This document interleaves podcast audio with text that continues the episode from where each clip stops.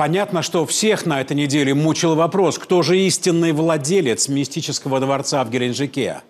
Нам удалось с ним встретиться. Аркадий Романович, стало известно, что вот обсуждаемый сейчас объект под Геленджиком э, принадлежит вам. Да, э, уже теперь это не секрет, я могу это подтвердить. Я являюсь бенефициаром этого объекта.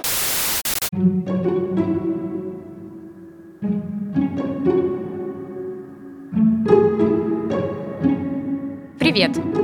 Подкасты проекта. Здесь вы можете услышать аудиоверсии текстов, которые выходят на нашем сайте каждую неделю. Меня зовут Соня Гройсман. В самом начале вы слышали голос Аркадия Ротенберга. Это старинный друг и спарринг-партнер Владимира Путина. Они вместе занимались дзюдо. Как это часто бывает, после прихода Путина ко власти, Ротенберг стал предпринимателем и королем госзаказов, по версии журнала Forbes. В новостях он появляется нечасто, разве что когда Путин вручает ему очередной орден. Но недавно Аркадия Ротенберга стали обсуждать все, потому что он объявил себя владельцем дворца под Геленджиком, того самого, про который снял фильм Алексей Навальный. Мы хотим там построить э, апарт-отель, вот, э, и поэтому там достаточно большое количество комнат. Новое расследование проекта посвящено именно Ротенбергу, а точнее тому, как его структуры стали крупнейшими собственниками объектов досуга и отдыха на побережье Крыма. Конечно, не без помощи государства. Автор нового расследования Екатерина Резникова. Катя живет в Крыму и давно с нами сотрудничает. В этом выпуске мы поговорим о ее новом расследовании и вообще о том, как полуостровом владеют приближенные президента. Ну и обсудим, каково это быть журналистом-расследователем в Крыму.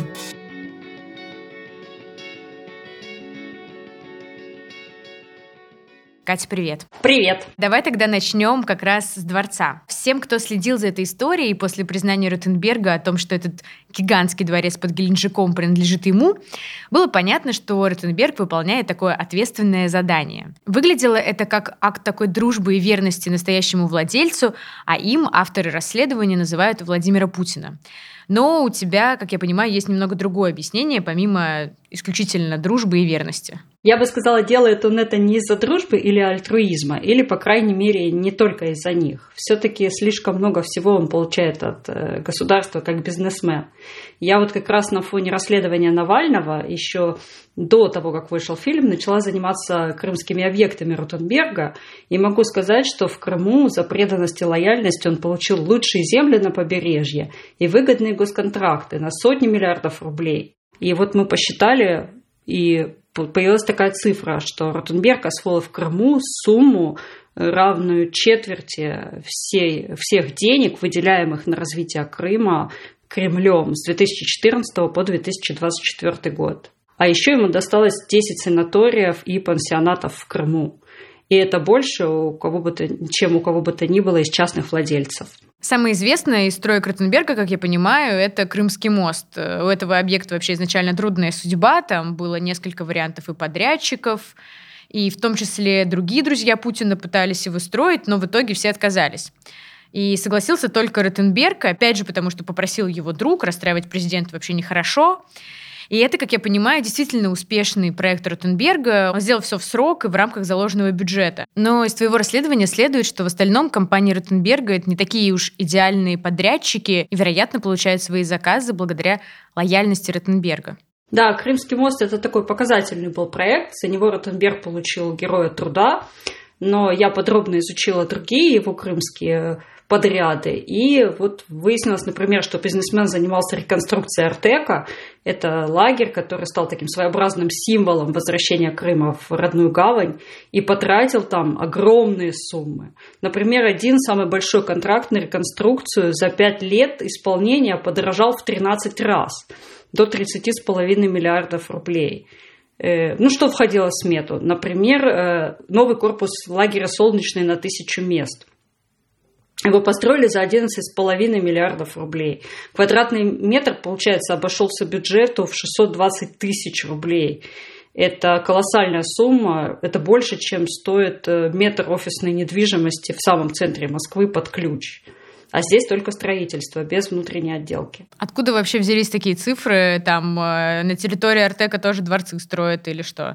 Мы просто взяли сумму, которая была потрачена на строительство лагеря, просто поделили ее на квадратуру. Понятно, что там были масштабные подготовительные работы, потому что это огромный, монструозный такой корпус из стекла и бетона, который построили прямо на берегу моря, на пляже. Даже парка вокруг не будет, а детям предлагается гулять по искусственно созданным зеленым зонам на крыше этого лагеря.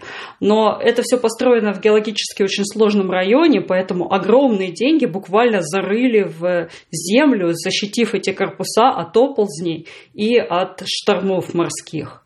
Под строительство солнечного вырубили где-то 3-4 гектара примерно крымского леса, то есть это можжевельники, фисташки, растения, занесенные в Красную книгу. То есть э, для меня, например, очень большой вопрос, а нужен ли государству лагерь на тысячу человек такой ценой? Ну, может, это просто какая-то такая имиджевая история, да, возвращение в родную гавань, советское наследие в виде этого Артека, куда э, девчонки и мальчишки всегда мечтали получить путевки. Ну, имиджевой истории можно было бы, наверное, его сделать просто хорошо отреставрировав, сохранив в том числе и зеленые зоны. Просто представь, Сонь, что за эти деньги можно было купить более 170 тысяч путевок в Артек. И, к слову, это один из самых дорогих лагерей вообще в России, потому что если обычный лагерь в Крыму стоит 20, 25, там, 30 тысяч, то артековская путевка стоит 80. К тому же лагерь не достроили, его обещали сдать еще к 2019 году, к лету 2019, но до сих пор там продолжается строительство, и конца ему не видно. Да, еще и трехметровый забор Артека обошелся государству в 3 миллиарда. Получается, что это только один из э, контрактов э, Ротенберга в Крыму. Да, а всего их было 37. Общая сумма 38,5 миллиардов. Ротенберг занимался в Артеке даже пиаром. Его компания «Красный квадрат» получила 40 миллионов за освещение 90-летнего юбилея Артека. Вы помните, когда вы впервые оказались в Артеке? Знаете, я в Артеке оказался в 2014 году, когда начали мы Артек строить. И вот в 2014 году я стал отличником и попал в Артек. Отличником производства. Из твоего расследования вообще следует, что у него много других объектов в Крыму, ему как-то так полюбился этот край, можно сказать, что ему, да, взамен за лояльность некую фактически отдали под застройку вот, целый полуостров, ну, может быть, это громко сказано, но все же. И до этого не было, мне кажется, известно о том, что у него так много объектов в Крыму, он от них даже, как я понимаю, открещивался, да, и отрицал. Что сейчас изменилось, как тебе кажется? Почему он решил об этом рассказать? Сейчас он, видимо, неожиданно для самого себя стал бенефициаром слово-то какое придумали, дворца в Геленджике. Но наша официальная пропаганда не может просто сказать «дворец его».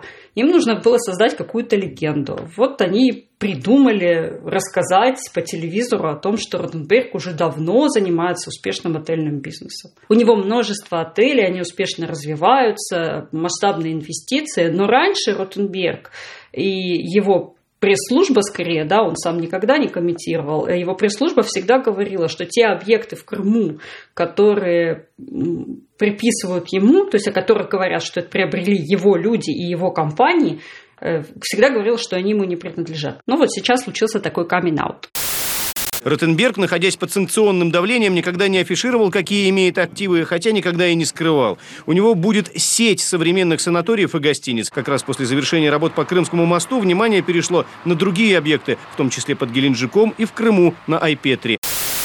Его компании и правда дешево купили у государства три санатория, один из которых вообще-то дворец великого князя Петра Романова, Дюльбер. И все три расположены на землях семьи Романовых в Мискоре. Это роскошный парк, там жили и другие знатные российские семьи. Все это богатство досталось ему всего за полтора миллиарда. Это примерно половина стоимости Артековского забора. Еще Ротенберг стал единственным инвестором и горной зоны в Крыму и собирается построить пятизвездочный отель прямо рядом в непосредственной близости от Ласточкиного гнезда. А вот все эти объекты, о которых ты пишешь, э, их как-то специально скрывали? И, ну, если скрывали, то почему вот ты говоришь, да, что пресс-служба до этого открещивалась? Ну, одно из предположений, самое очевидное, это боязнь санкций, хотя Ротенберг первым попал в санкционные списки. Но, может быть, есть еще одна версия. Они просто скрывают эти активы от простолюдинов, считая, что нам это знать не положено.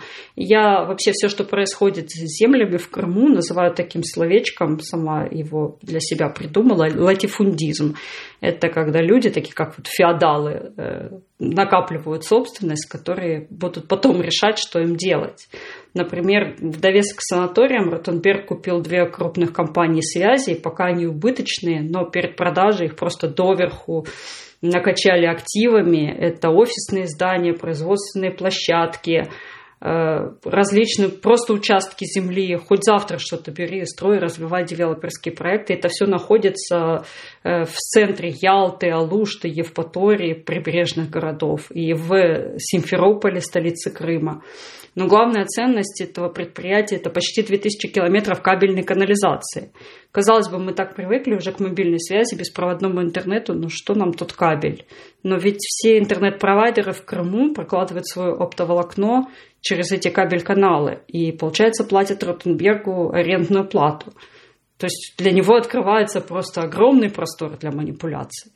С другой стороны, а были какие-то другие претенденты на эти земли, кроме каких-то богатых бизнесменов, э, приближенных Путина? Ну вот санаторий Дюльбер, тот самый дворец Петра Романова, который выставили на торги за 700 миллионов рублей, э, на него претендовал еще один бизнесмен из Москвы.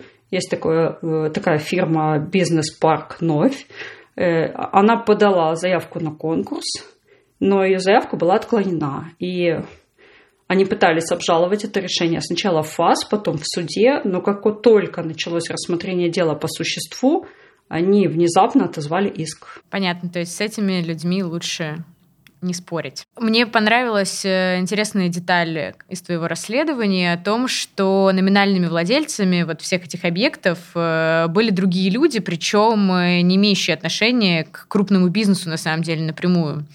Э, и как я понимаю, что в случае с Ротенбергом, что с предыдущими твоими расследованиями, тебе удалось с ними пообщаться. Да, удалось и не только с ними, но и с их окружением. Главный номинал Ротенберга в Крыму отставной генерал э, Зарицкий. Он очень заслуженный человек, это командующий ракетных войск России. Сейчас он возглавляет э, такую довольно авторитетную ветеранскую организацию «Офицерское братство».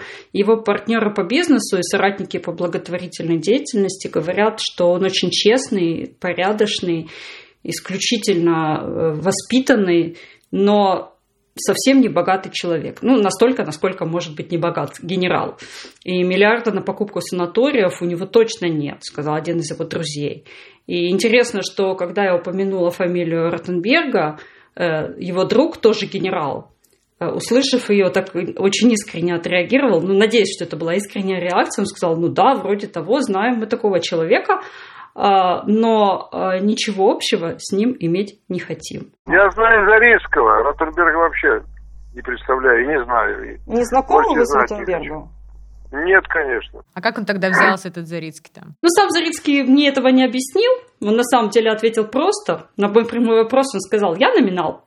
Бизнесом не занимаюсь, в Крыму последний раз был пять лет назад. Я спросила, не боится ли он ввязываться в этот бизнес, ну, поскольку санкционный регион, не совсем понятно, что там происходит с собственностью, то что-то национализируют, то что-то продают. Э, естественно, там соседнее государство Украина, да, этого всего не признает. Э, он ответил, мол, о чем вы вообще говорите? Я поняла, что он намекает на то, что он имеет дело с очень серьезными людьми. Я был номинальным участником, поэтому я давно уже ушел из этого дела. Угу. А вы сейчас, Бывает, я так понимаю, теплогенерирующими компаниями занимаетесь, учредителем являетесь тоже на материке. Как я понимаю, я сейчас на пенсии, занимаюсь ветеранской деятельностью. Ну, вот офицерское братство ваше, да? Да, да, да. Угу. Ну, а вы были номинальным владельцем, а настоящим владельцем является Ротенберги? Не знаю. Здесь, наверное, нужно сказать, что номиналы, вот так называемые, да, проходят красной нитью по последним Катиным крымским расследованиям. А, я поясню чуть позже, что имею в виду. А, дело в том, что несколько недель назад, уже после фильма Навального, у Кати в проекте вышел материал еще про одну, предположительно, путинскую резиденцию. Это Галициния, известная с советских времен дача Брежнева в Крыму. По крайней мере, он любил там отдыхать.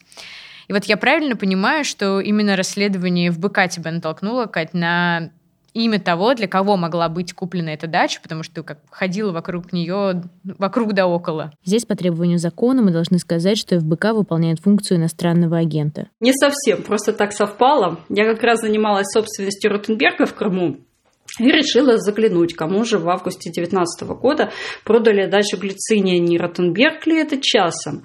Потому что этой сделкой я заинтересовалась сразу после ее заключения, но тогда власти отказались называть имя покупателя, что-либо о нем объяснять. И по документам это было какое-то только созданное, ни о чем не говорящее акционерное общество. Его учредителем был человек с редким именем Янис Эрманис. Я стала его искать и выяснила, что человек из Москвы, а у него был московский налоговый номер ИНН, э, в нашей стране только один такой. И я нашла его, это скромный тренер из московского Гальянова, э, занимается восточными единоборствами, вроде как по образованию экономист, где точно работает, никто не знает. Э, у него были какие-то долги, мутные проекты, в общем, увидеться с Янисом, поговорить с ним мне не удалось. Я его искала в начале 2020 года в Москве.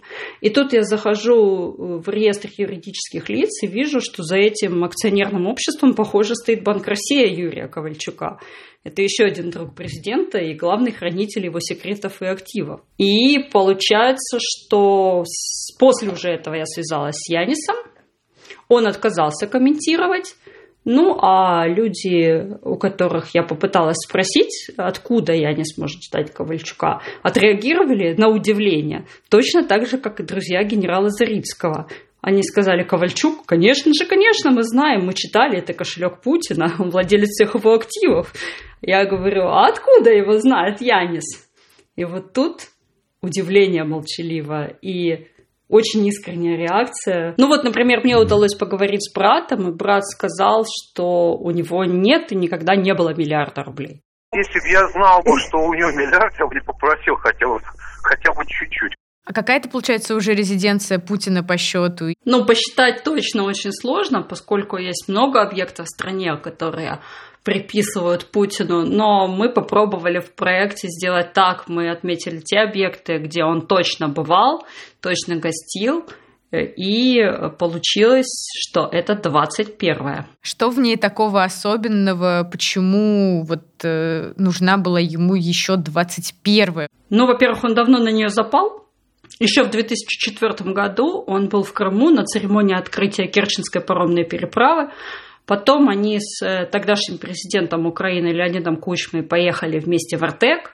И, как писали тогда э, некоторые украинские журналисты, пропали на сутки. Вот говорят, что они в это время гостили на Глицине. Это было 12 ноября, и этим же днем 12 ноября 2004 года датируется договор о продаже глицинии российскому банку ВТБ. Топовые политики тех времен, украинские, не скрывали, что дача покупается как официальная резиденция Владимира Путина. Например, об этом говорил Леонид Кучма. Но вскоре сделка расстроилась. Ноябрь 2004 это самое преддверие первого украинского Майдана, оранжевой революции.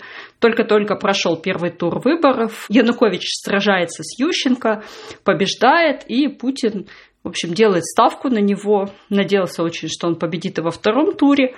Что и случилось, но украинцы не приняли победу, вышли на площадь и переголосование было, после которого президентом стал Ющенко. Первое, что он сделал на своем посту, это отменил продажу глицинии россиянам. То есть, возможно, присоединение Крыма к России – это просто месть за глицинию, да? Такая своеобразная. Ну, присоединение Крыма к России не знаю, очень такой большой ценой это все дается, но депутат Верховной Рады Москаль был такой у нас на Украине, он прямо говорил, что газовые войны между Украиной и Россией, которые как раз-таки тоже в 2005-м начались, как только Ющенко пришел к власти, это вот и есть месть за глицинию. А сам Путин вообще был в этой резиденции? Посещал ли он ее? Или она, например, как и в случае с Геленджиком, вот только строится для него? Насколько мне известно, пока еще не был. Сейчас там идет реконструкция. Но вообще Глициния – это уникальное место. Она расположена на царских землях семьи Романовых в Крыму. Это окраина Ливадийского, Ливадийского парка у самого пляжа. Очень красивые места. И, наверное, Путину в какой-то степени льстит, что он, его дача будет частью такой большой истории. И еще Путина, конечно, часто сравнивают с Брежневым. Во-первых, по сроку, он его уже пересидел на своем посту. Во-вторых, вот эта вот общая эстетика. Э, вот эти фотографии, где Брежнев на охоте, они очень перекликаются с фотографиями Путина на рыбалке. Или вот эти вот пробежки в спортивном зале в костюмчиках э, э, Путина-Медведев. Помните, были такие кадры? Это вот очень близко к той эстетике фотографий Брежнева на отдыхе в Крыму. А, про эту дачу что говорят? То есть называют ли ее тоже да, дворцом Путина? Потому что обычно местные жители весьма осведомлены. Да? Для жителей Геленджика и окрестностей вот существование дворца Путина новостью не стало. Все об этом знали, такой был, что называется, common knowledge. С Гальцинией в Крыму ситуация такая же или наоборот, э, это очень тщательно как-то скрывается и слухов нет? Ну, Крым очень маленький. Это всего 2 миллиона человек живет, все друг друга знают. Слухи распространяются очень быстро. Но если говорить конкретно вот об этой покупке, о покупке глицинии, то сейчас я бы сказала, я думаю, проект сделал это новостью даже для крымчан. То есть как-то тщательная какая-то конспирация? Нет, просто сейчас э, настолько много объектов в Крыму меняет своих собственников, настолько много приближенных к президенту сюда заходит, скупаются активы просто массово. Тот же Ковальчук э, за последние годы купил три крупнейших винзавода в Крыму. Это Новый Свет, Массандра, Инкерман. Он приобрел недостроенный пансионат Дельфины в Новом Свете, там вот как раз в этом райском месте ему принадлежит часть Симферопольского аэропорта. То есть в его руках сконцентрировалась масса активов, о которых э, крымчане постоянно разговаривают, они их постоянно обсуждают, потому что, например, продажа Массандры, которая с 1897 года ни дня не была в частной собственности, в 1897 году э, царь выкупил э, это место, само селение Массандра, э, у графа Воронцова, и с тех пор Массандра ни дня не была в частных руках. И вот, наконец, она досталась Ковальчуку. Была ли вообще какая-то реакция на последнее твое расследование там, про, про Глицинию, про Ротенберга, и как в целом местные жители и там, местные чиновники реагируют на то, что ты пишешь? То, что тебе удается узнать? В основном положительно. В Крыму вообще очень легко работать, потому что, как я уже сказала, людей живет очень мало, и они к своему краю очень неравнодушны. Ну, наверное, Крым есть за что любить. Вот, и поэтому, когда они видят очередной забор или очередную вырубку леса или какую-то масштабную стройку, они сразу начинают бить тревогу, писать во всех соцсетях. И очень часто даже бывает, что ты как журналист э, начинаешь заниматься какой-то темой, а тебе кто-то уже из местных готов прислать целый пакет документов, э, каких-то ответов на запросы, которые эти люди сами уже получили, каких-то результатов прокурорских проверок, которые уже были инициированы по их обращению. Это все очень очень вдохновляет. Но другое дело, что есть чиновники и власть, которые либо вообще игнорируют расследование, либо делают вид, что черное это белое. Например, у меня так было с исследованием по воде в Крыму. Этим летом у Кати в проекте вышло исследование о серьезных проблемах с водоснабжением на полуострове. Меня все пытались заверить, что у нас все хорошо, что меры принимаются, что там трубы ремонтируются, строятся какие-то новые объекты, находятся альтернативные источники в Крыму. Но вот сейчас водохранилища пусты, э, практически весь Крым получает воду по графику. У многих жителей из труб течет просто какая-то коричневая жижа вместо воды, потому что все уже истощились запасы а никаких мер как не было принято, так они и не принимаются. И мне кажется, что Крым можно было бы спасти, просто починив трубы, устранив утечки, потому что у нас больше половины воды уходит в землю. И, конечно же, внедрив очистку, как это сделано в развитых странах, где сточные воды используются после очистки хотя бы для технических целей.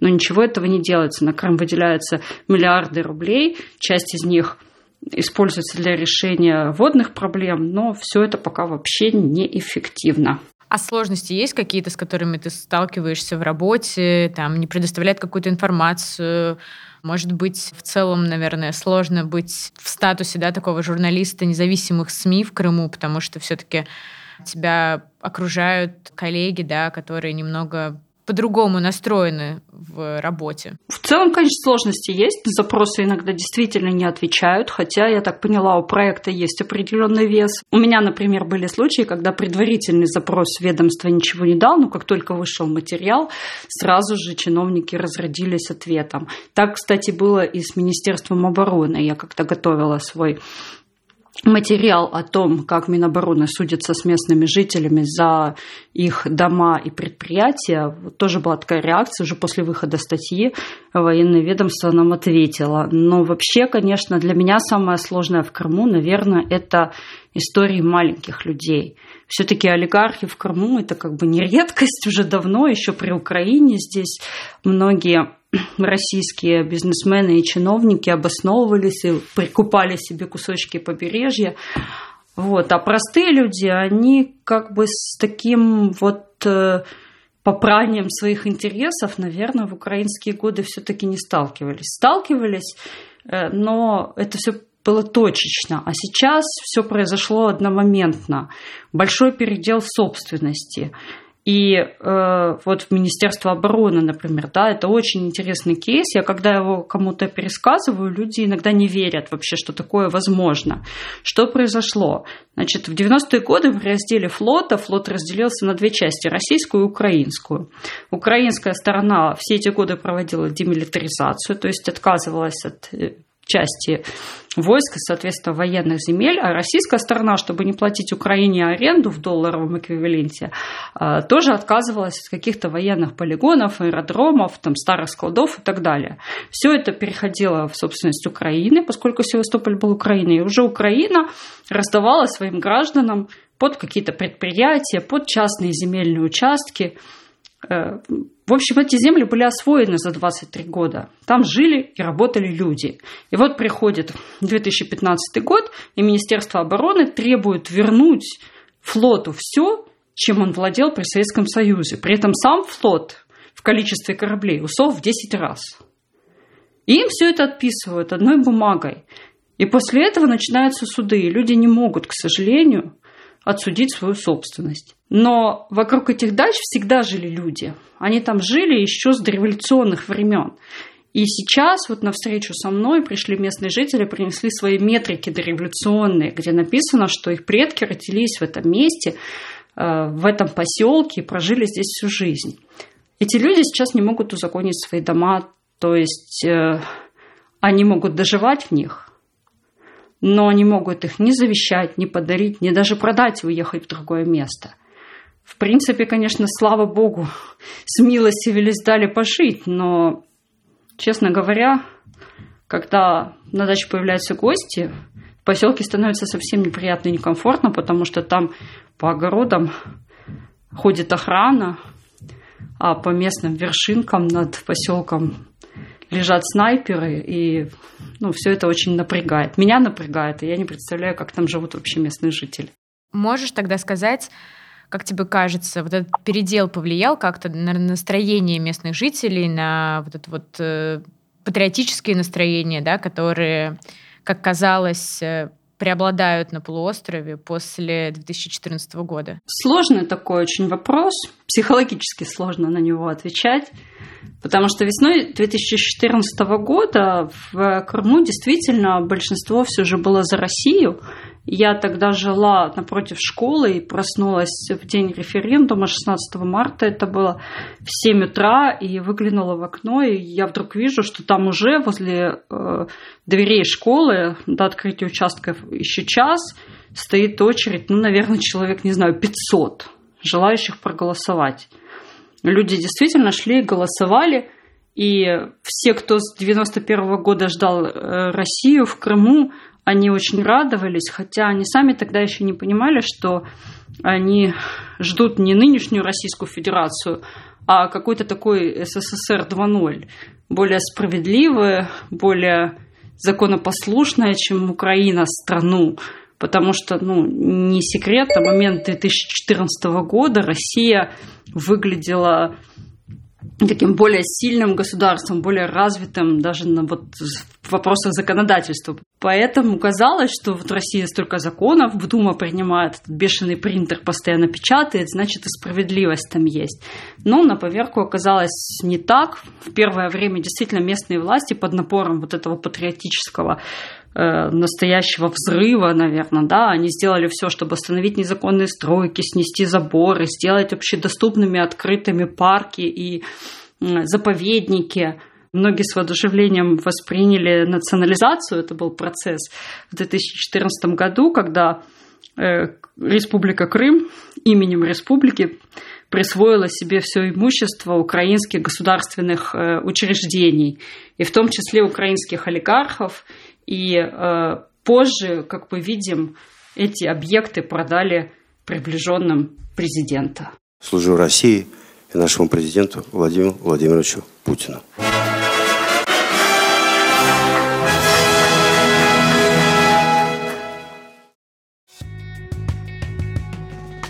Это был подкаст проекта, в котором мы говорили с журналисткой Екатериной Резниковой. Спасибо, что вы нас слушали. Целиком расследование о том, как Аркадий Ротенберг стал главным владельцем крымских курортов и другие Катины тексты читайте на нашем сайте проект.медиа.